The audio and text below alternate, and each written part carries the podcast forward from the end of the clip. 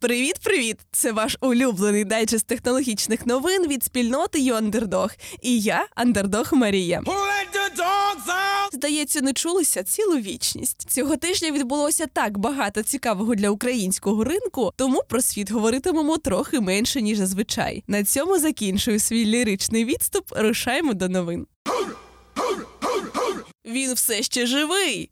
Пам'ятаєте про Клабхаус? Ну той, що пару років тому викликав неймовірний ажіотаж. Власники айфонів в секунду стали привілейованими, і всі шукали той чарівний інвайт. Але як швидко цей вогонь запалився, так само швидко він і згас. Розробники намагалися запускати нові функції, навіть постійно змінювали віджет застосунку, але все це не допомагало воскресити Клабхаус. І ось нова спроба. Тепер Клабхаус стає таким собі месенджером для групових аудіоповідомлень.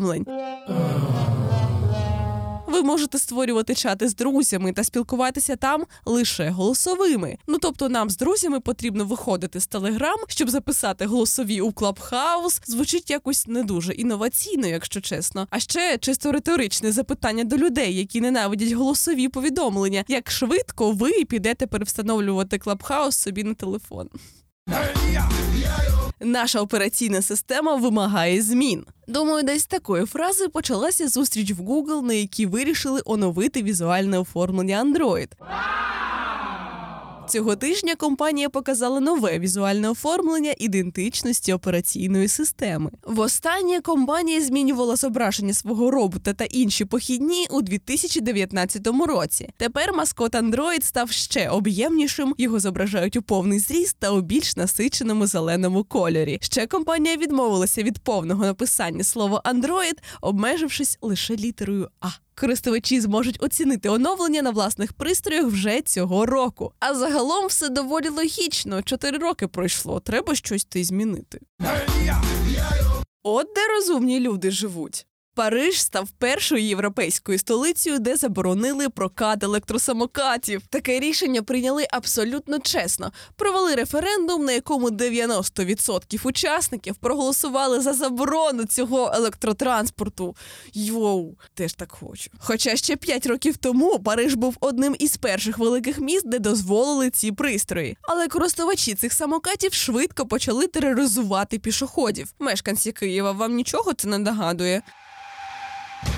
Крім того, у Парижі критикували самокати через те, що користувачі часто керували ними у п'яному стані, кидали транспорт посеред дороги. Ну і звісно, розсікали тротуарами на великих швидкостях. Дорогі власники бізнесу з оренди самокатів. Нічого особистого, але кияни та пане мер, може, теж про щось подібне замислимося. Стати другою європейською столицею звучить теж дуже престижно. Ще одна перевага українського бізнесу. Поки технологічні гіганти один за одним примусово повертають співробітників до роботи в офісах, українські it компанії дотримуються більш гнучкої політики. Наприклад, в ЄПАМ Україна сказали, що не будуть кликати співробітників працювати в офісі.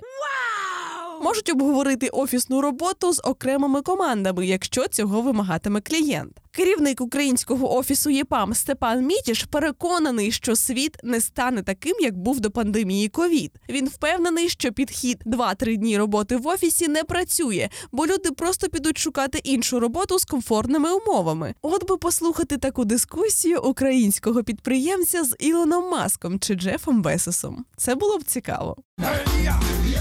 Увага, оновлення!